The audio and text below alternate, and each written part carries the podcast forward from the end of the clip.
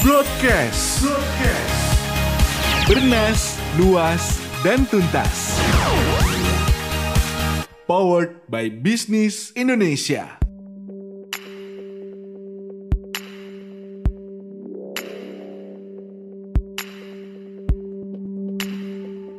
Hai Sobat Bisnis, selamat datang di Pep Talk with obrolan penyemangat dari kami buat kamu yang mungkin butuh semangat bersama aku, presenter magang Krisania.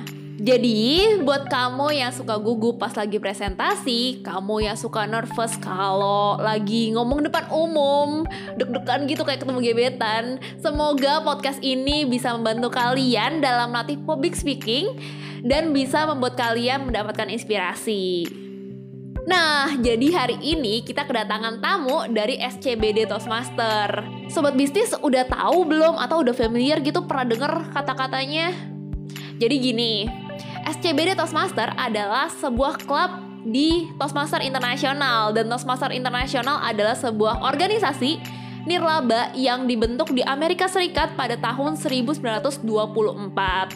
Tahun 1924? Kayak nenek gue aja belum dipikirin gitu buat lahir. Jadi udah sekitar 3-4 generasi ya.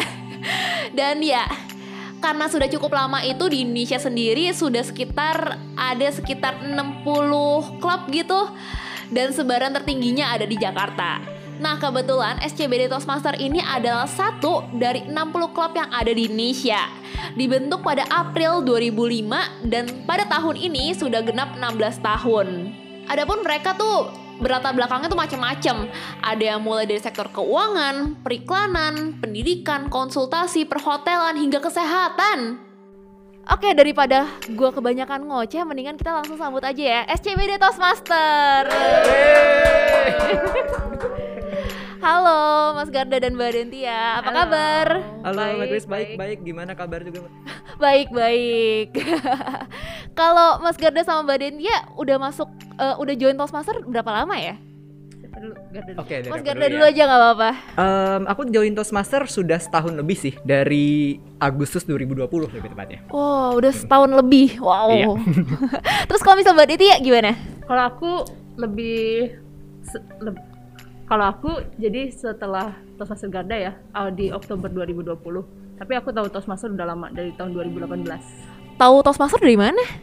Dulu aku di Dubai. Jadi wow. Ya, jadi di sana banyak klub Toastmaster dan banyak orang tuh yang kayaknya lebih confident gitu ya. Ternyata pas aku cek dari mereka ikut klub yang namanya Toastmaster.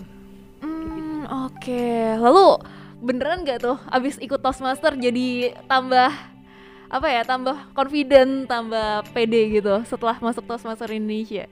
Aku pribadi sih ya.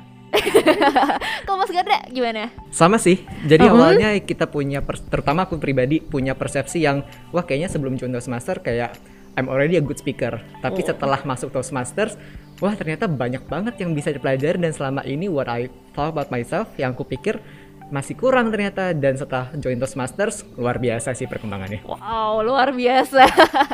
Lo emang apa aja sih yang diajarin di Toastmaster? Oke, banyak sih sebetulnya. Tapi kita punya beberapa core competencies ya yang dipelajari di Toastmasters. Ada lima terutama. Oke. Dari leadership, public speaking, communications, interpersonal skills sama dan management juga. Nah, kelima core competencies ini itu terinfiltrasi dari kegiatan-kegiatan yang kita lakukan di Toastmasters. Gimana tuh? Terinfiltrasinya gimana? Okay. Terinfiltrasinya mungkin lebih dari kita bagaimana kita mendeliver atau menyampaikan sebuah pidato atau speech ya, yang merupakan itu bagian dari project yang kita lakukan di Toastmasters. Jadi ketika kita bergabung sebagai anggota di Toastmasters, yang kita lakukan itu adalah kita berlatih untuk menyampaikan sebuah speech, yang mana setiap speech atau project yang kita kerjakan di Toastmasters itu tentunya melatih diri kita dari 5 core kompetensi tadi.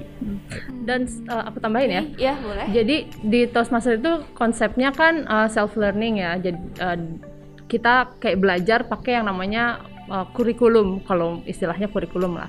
Jadi dalam suatu level, enggak satu level, satu program itu ada 5 level dan 5 levelnya itu nanti kalau ditotalin ada 16 project. Banyak banget ya, 16 project. Nah, dari setiap projectnya memang harus deliver speech atau pidato kan. Tapi inti dari projectnya itu beda-beda, ada yang tentang manajemen, ada yang tentang cara kita persuade other people, kayak kasih apa ya, persuade itu apa bahasa Indonesia? Mengajak atau mengajak ya.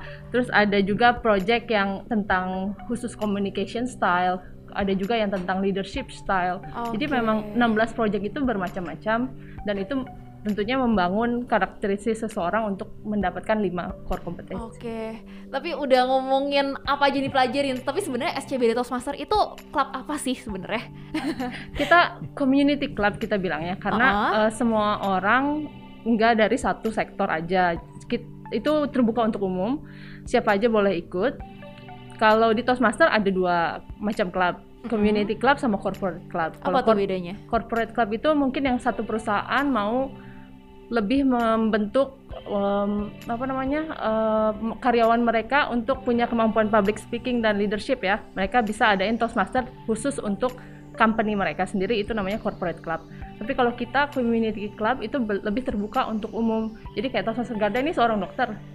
Ya, saya backgroundnya hotel, tapi saya sekarang ngajar gitu ya.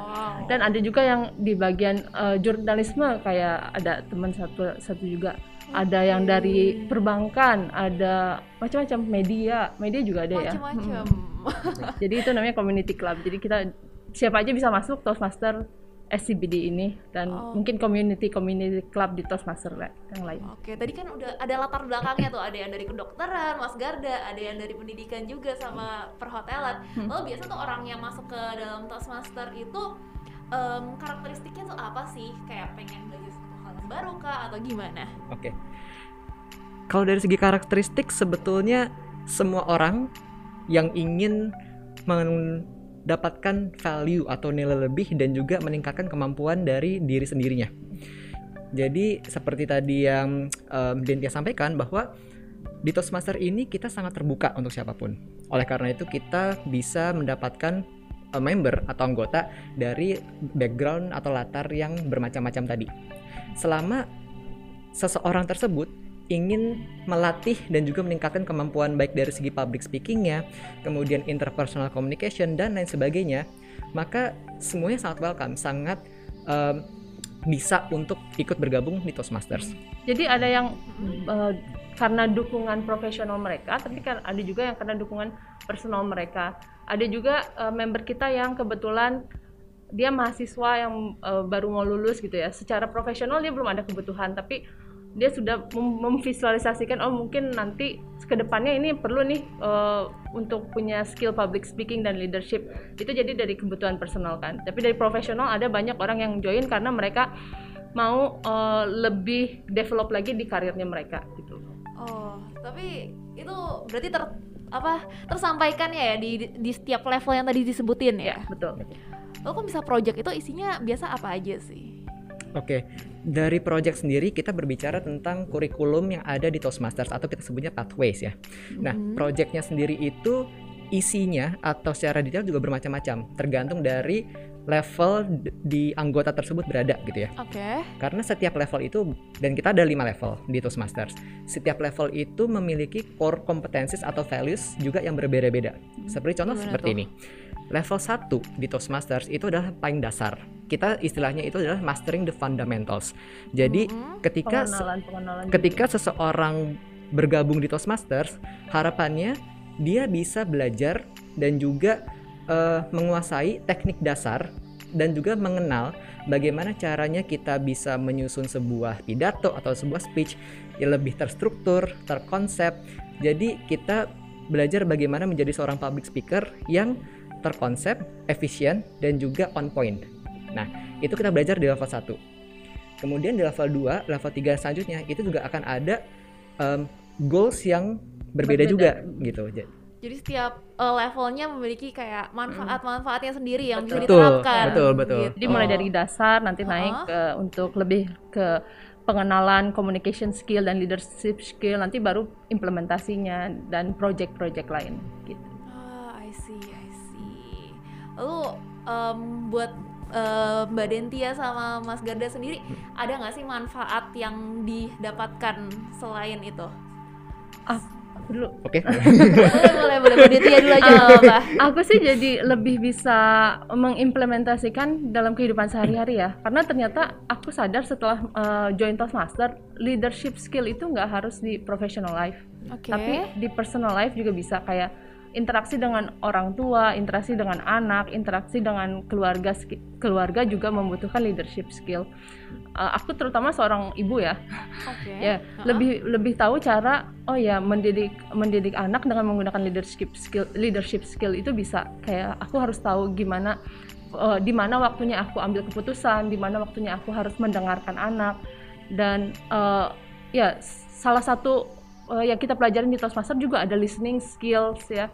Jadi banyak banget ya. Jadi benar-benar mempersiapkan seseorang bukan hanya sebagai leader yang baik di dunia pekerjaan, tapi juga personal life kayak gitu.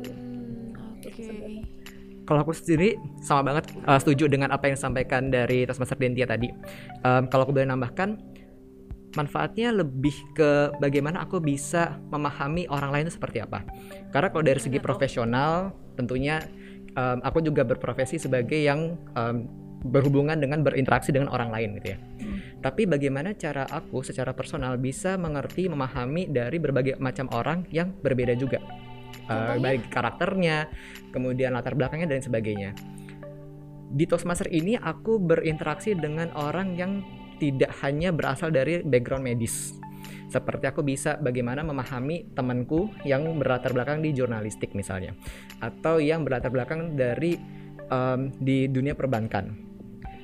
Aku belajar bagaimana memposisikan diriku untuk bisa berinteraksi dengan mereka, sekaligus juga menahan dari self ego, dan juga belajar bagaimana berkomunikasi, membangun interpersonal communication yang baik dengan mereka. Dan seperti saat ini, aku dan Dentia berada di pengurus dari SCBD Toastmaster sendiri, yang mana aku belajar untuk bagaimana bisa memanage satu klub dan juga orang-orang yang dari latar belakang berbeda juga. Coba contohnya gimana tuh? Contohnya? Kalau misalnya gini, aku kan sebagai seorang dokter, kalau misalnya aku berinteraksi dengan sesama rekan dokter, ibaratnya bahasanya sudah satu frekuensi nih, gitu kan. Tapi dengan misalnya aku berinteraksi dengan Toastmaster Dentia, yang mana it's a whole new world. Aku belum pernah berinteraksi dengan seseorang yang punya berlatar belakang dari bidang pendidikan atau dari bidang hotelier juga. Tapi aku bisa lebih memahami dan tidak memaksakan kehendakku misalnya, atau juga bisa memahami kalau misalnya ada kesibukan dari Toastmaster Dentia, jadi aku bisa lebih menonjolkan atau juga mempertimbangkan, aku harus menahan diri dan ini juga tujuannya untuk kebaikan dari klub sendiri. Jadi belajar untuk menahan diri, belajar untuk karena komunikasi itu juga penting ya. Jadi dari kadang-kadang kita mau ngutarain hal sepele aja, kalau bahasanya salah tuh bisa ditanggap berbeda kan. Nah, di sini kita belajar gimana ya caranya kita mau ngasih tahu satu hal, misalkan kayak janjian hari ini aja misalkan ya. Gimana ya cara penyampaiannya biar semua orang nangkep apa yang harus dipersiapkan hari ini gitu kan. Contoh sepelenya seperti itu, tapi kan in the big picture-nya kadang-kadang kita harus menyampaikan hal-hal yang penting. Kalau contohnya di pekerjaan kayak gitu ya, mau menyampaikan ide, gimana sih biar ide kita didengar orang gitu kan, itu butuh communication skill ya.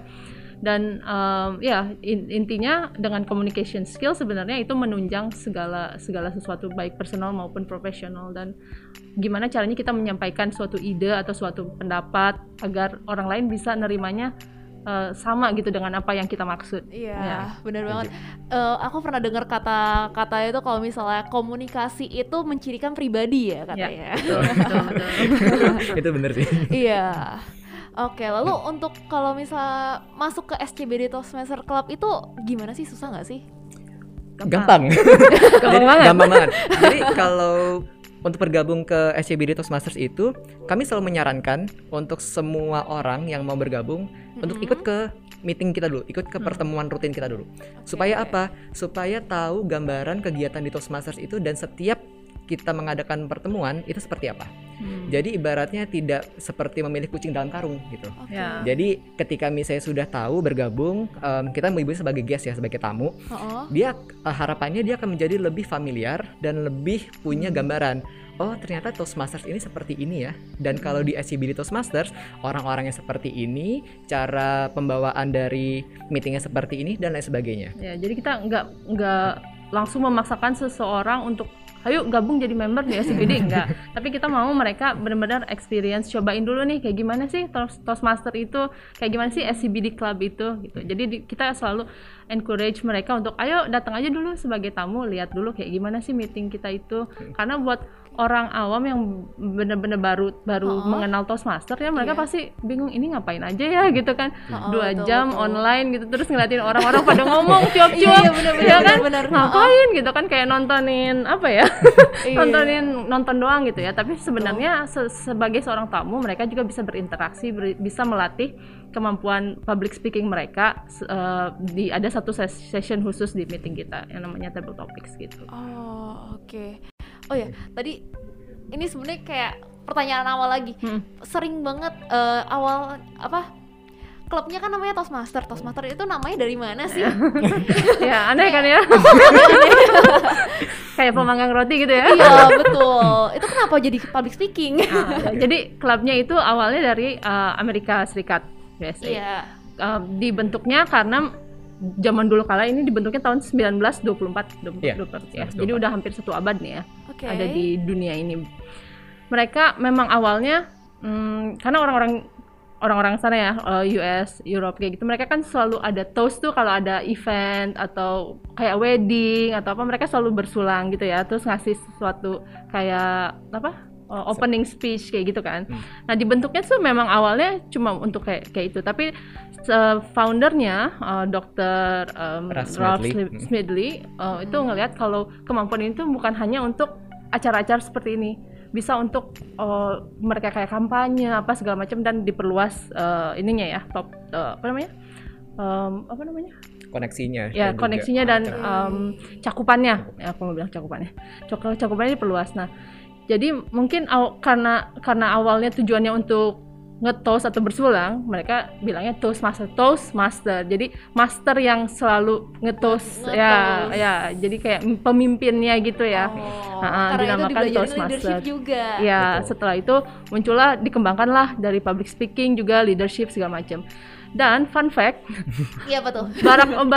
Presiden Barack Obama itu salah satu anggota Toastmaster loh. Wow, iya. Iya, betul. Wow. Ini baru tahu juga nih. Oh iya. Oke, berarti kalau misalnya itu berarti yang topik yang dibawakan dalam pembelajaran Toastmaster itu nggak cuma tentang kehidupan sehari-hari doang ya? Berarti kayak ada politik juga. Sebenarnya sih topiknya nggak dicakup seperti itu ya, tapi bahasannya kayak saat seseorang dikasih project misalkan change management atau enggak, itu kan lebih khusus ke suatu project ya, atau enggak kayak high performance leadership gitu kan. Apa tuh? High performance leadership, jadi bagaimana seseorang membuat suatu project, jadi dia berlaku sebagai pemimpinnya gitu ya. Namanya kan high performance leadership, berarti dia harus membentuk suatu project, membentuk suatu tim, dan dia harus berlaku sebagai pemimpin di project itu. Nah itu terserah mau konsepnya tentang apa, itu terserah mereka, tapi yang penting intinya dia harus melakukan sesuatu yang namanya high performance leadership. Jadi dia harus menjadi seorang pemimpin yang memiliki kualitas yang baik gitu untuk tim yang dibentuknya.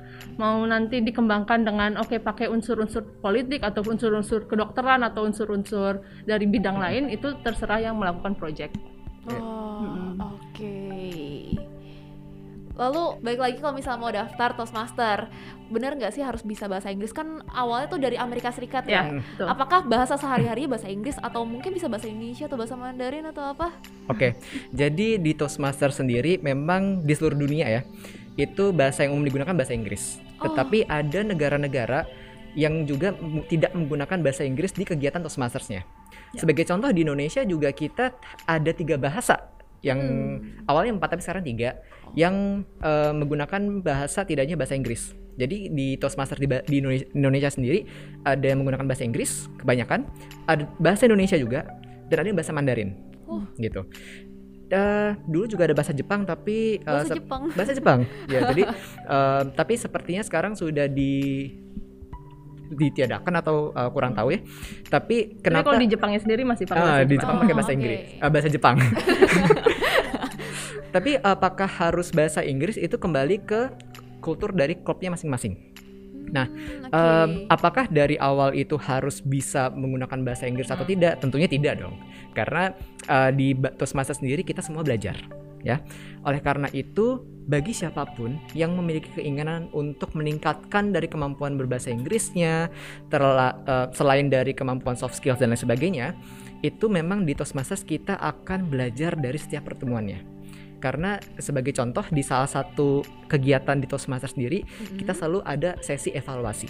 Evaluasi gimana tuh? Nah, jadi sesi evaluasi ini ada di mana kita anggota Toastmasters juga yang akan mereview dari kegiatan meeting yang sedang berjalan itu, dan juga di sesi akhirnya itu akan diberikan masukan, feedback berbagai area untuk improvement. Seperti contoh, ada kita namanya itu grammarian, istilahnya saja. Nah, grammarian ini akan memberikan feedback atau masukan terkait dengan penggunaan bahasa Inggris yang mungkin pada saat penyampaiannya kurang tepat dari segi tata bahasanya atau penggunaan katanya. Nah, di sesi evaluasi ini seorang grammarian akan menyediakan feedback terkait dengan di sesi sebelumnya ada seorang pembicara yang menyampaikan ABC. Akan lebih baik kalau misalnya kita sesuaikan dengan kamus bahasa Inggris yang baku, akan lebih baik menjadi BCA misalnya gitu. Jadi di setiap pertemuan itu kita akan mendapatkan banyak sekali input dan juga pembelajaran bahwa ternyata tadi kita salah nih di sini gitu. Dan akhirnya kita akan jadi belajar. Gitu. Tapi banyak ke vocab kah atau grammar atau gimana? Mix ya. Tapi aku tambahin lagi, harus bisa atau enggaknya seseorang berbahasa Inggris saat itu Toastmaster tergantung dari mereka mau ngembangin bahasa Inggris mereka atau enggak gitu. Kalau mereka tujuannya hanya ingin public speaking skills dan leadership skills, mereka bisa ikut kelas bahasa Toastmaster. Jadi itu benar-benar pure. Jadi beda-beda lagi kelasnya. Ya, maksudnya klubnya yang khusus bahasa. Ya, jadi mereka ikut klub yang khusus bahasa, nanti yang didapatkan ya public speaking sama leadership skills-nya, karena kan menggunakan bahasa Indonesia ya. Tapi kalau mereka mau sekalian, mau dapat public speaking-nya, leadership-nya dapat sama bahasa Inggrisnya dapat, ya ikut aja kelas yang Toastmaster berbahasa Inggris kayak SCBD, kayak CBD Club gitu. Kita setiap meeting penggunaannya bahasa Inggris. Itu yang kita gunakannya dari awal sampai akhir. Sampai kadang-kadang free session pun kita berbicara bahasa Inggris. Ya, kita tuh jarang berbicara bahasa Indonesia ya dengan sesama Toastmaster karena itu melatih kemampuan bahasa Inggris kita dan biar kita nggak lupa. Makin banyak practice make perfect lah. Ya, betul. Jadi kayak sudah ibarat di bawah alam sadar lah ya. Otomatis gitu. Ya, jadi nggak cuma ada klub bahasa Inggris saja, tapi ada juga klub bahasa Indonesia. Tergantung kepada orangnya nanti mau ikutnya diutamakan yang mana kemampuan public speaking dan leadership skills-nya kah, atau mereka mau juga bahasa Inggris mereka meningkat. Jadi bisa ikut Toastmaster berbahasa Inggris, nanti banyak ya yang kemampuannya udah meningkat, banyak kok. Tadi sempat ngomong ada evaluator, ada yang ngomong itu jobdesknya ya? Jobdesknya diputar kah setiap pertemuan atau gimana tuh? Iya, diputar. Jadi setiap minggunya ketika kita beberapa hari sebelum ke hari meeting kita, itu kita selalu membuka ibarat seperti membuka role takers gitu ya. Role takers apa itu? Pengambil peran dalam pertemuannya. Nah, kita membuka ke semua anggota di SCBD Toastmaster, siapa saja yang mau untuk memberikan challenge atau menantang dirinya untuk nih kayak saya mau ngambil peran ini gitu. Tujuannya untuk melatih dirinya juga. Ketika mengambil peran tersebut, dia juga tentunya akan belajar sesuatu kan. Seperti contoh misalnya mengambil peran sebagai MC atau host gitu ya. Atau di Toastmaster kita menyebutnya Toastmaster of the meeting gitu ya. Atau hostnya gitu, MC.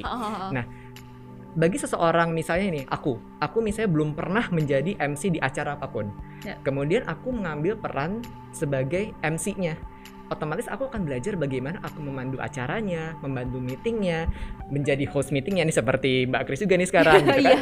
Nah, aku akan belajar gitu. Dan tentunya dari situ di sesi akhir nanti kan ada evaluator tadi ya, sesi evaluasi. Yeah. Nah, si evaluatornya ini juga akan memberikan masukan, termasuk ke diriku. Jadi aku tahu bagian-bagian mana yang mungkin aku masih belum sempurna, katakanlah, dan nanti di sesi selanjutnya atau di waktu yang akan datang, aku tahu bagian mana yang harus aku kembangkan atau aku perbaiki, kayak gitu. Dan tentunya masih banyak lagi peran lain yang bisa kita ambil untuk kita kembangkan juga. Berarti tuh istilahnya perannya tuh kita mau ngambil apa ntar tersedia gitu. Iya, betul. Jadi aku jelasin aja ya meetingnya kayak gimana. Oke, biar lebih. Jadi meeting biar dapat gambaran juga kan ya. Jadi di dalam satu meeting itu akan ada yang namanya Toastmaster of the Meeting yang tadi udah Garda jelaskan, itu adalah MC-nya. Akan ada seorang grammarian yang nanti akan evaluasi penggunaan bahasa Inggris kita. Lebih ke grammar grammar dan vocabulary, kadang pronunciation-nya juga termasuk. Jadi grammarian itu kayak seorang language evaluator, dia mengevaluasi penggunaan bahasa Inggris kita intinya. Terus ada yang namanya timer, itu yang akan kayak membantu kita untuk manage the timing, karena setiap pidato yang kita akan presentasikan itu mempunyai waktu tersendiri. Jadi kita nggak bisa tuh pidato dalam satu meeting selama 15 sampai 20 menit gitu ya, satu orang. Nggak ada khusus waktunya. Itu di dalam satu project ada ditentukan kayak 5 sampai 7 menit atau 4 sampai 6 menit misalkan. Terus ada juga yang namanya A&WD counter. Itu mereka yang akan menghitung berapa kali kita menggunakan filler words atau yang sering kita dengar kayak barusan aku gitu ya. Itu namanya filler words. Kata-kata sisipan gitu. Kata-kata sisipan yang tak bermakna gitu. Kalau lagi mikir gitu ya. Kalau orang belum lancar dalam kemampuan public speaking-nya, biasanya pada saat mereka berpidato akan kebanyakan kayak gitu ya, kayak gitu. Nah, itu ada juga yang menghitungnya. Jadi nanti seseorang akan si member yang deliver speech tersebut atau pidato tersebut akan paham, oh ya ternyata nggak sadar ya selama speech 5 sampai 7 menit dia menggunakan misalkan 10 kayak gitu. Itu akan jadi apa? Evaluasi untuk diri dia sendiri dan project kedepannya gitu kan. Selain itu ada misalkan 3-4 member yang akan presentasikan speech mereka atau project mereka. Kalau ada 4 speakers berarti ada 4 evaluator, karena evaluatornya itu nanti sendiri-sendiri. Ada juga yang namanya general evaluator, itu yang akan mengevaluasi keseluruhan meeting ya. Jadi dalam satu meeting kita perlu at least berapa ya? Belasan lah intinya. Belasan orang untuk belasan orang. Agar meeting itu terjadi atau berjalan lancar gitu kan istilahnya. Minimal 8 orang, tapi bisa lebih tergantung seberapa banyak anggota kita yang ingin menyampaikan pidato mereka juga gitu. Nah. Wow. Jadi setelah timnya terbentuk, istilahnya setelah timnya terbentuk baru meeting berjalan kayak gitu. Jadi setiap minggu mereka bisa volunteering diri mereka sendiri. Aku mau dong minggu ini jadi timer, minggu depan aku mau jadi grammarian misalkan. Aku mau deliver speech di minggu depannya lagi atau jadi evaluator gitu. Jadi semua orang bisa punya peran yang berbeda. Oke. Lalu kalau kemarin aku baca-baca SCBD Toastmaster Club itu udah berdiri 16 tahun ya? Yes. Yeah. Nah, apa sih prestasi dan capaiannya selama ini? Banyak ya sebetulnya ya? Oke. Kalau dari Toastmasternya sendiri, kita ada tuh yang namanya President's Distinguished Club Awards. Jadi setiap, kan Toastmaster banyak ya di seluruh dunia, di 149 negara dan sekitar 16.000 clubs di seluruh dunia. Jadi semua clubs itu berkompetisi untuk jadi yang terbaik dong. Iya kan? Pastilah. Ada beberapa kriteria yang harus kita penuhin. Nah, kalau kita mencapai 9 dari 10 kriteria, kita akan dapat penghargaan yang namanya President Distinguished Club Awards. Nah, SCBD sendiri udah dapat sekitar 5 kalau nggak salah awards itu selama 16 tahun. Itu baru yang paling teratas ya. Tapi setelah President Distinguished Club Award yang kategori keduanya ada yang namanya Select Distinguished dan kategori ketiga itu Distinguished aja gitu. Jadi itu kita hampir setiap tahun mendapat at least salah satu penghargaan itu. Itu perwakilan kah atau emang seklub-klubnya dapat? Seklub-klubnya dapat. Wow. Jadi itu mengatasnamakan klub ya, karena itu adalah progres dan kemajuan dari klubnya sendiri. Yeah. Nah, kalau sekarang kita berbicara ke peranggotanya, tentunya dalam sepanjang 16 tahun ini kita sudah berbagai macam anggota dong yang sudah bergabung gitu kan. Boleh dikatakan SCBD Toastmaster sudah menghasilkan atau former mantan anggota kita juga yang sudah sukses di bidangnya masing-masing. Ada yang sudah menerbitkan buku. Wow. Ada juga yang sudah menjadi public speaker di mana-mana. Ada yang juga sudah mencapai C-level di company-nya masing-masing. Wow. Berbagai macam itu tentunya juga kalau pernah mendengar dari cerita mereka juga, mereka mengatakan dan selalu mengatakan bahwa Toastmasters menjadi bagian dari perjalanan kesuksesan mereka. Wih, kenapa mereka juga bisa mencapai ke tahap tersebut? Bagaimana mereka bisa, tadi ada yang menerbitkan bukunya sendiri. Itu karena pengalaman dari Toastmasters yang juga membantu mengasah kemampuan mereka. Bagaimana cara menuliskan ide, menuangkan ide yang ada di pikiran menjadi sebuah tulisan. Bagaimana caranya dia untuk menyampaikan gagasan dan idenya juga kepada orang banyak.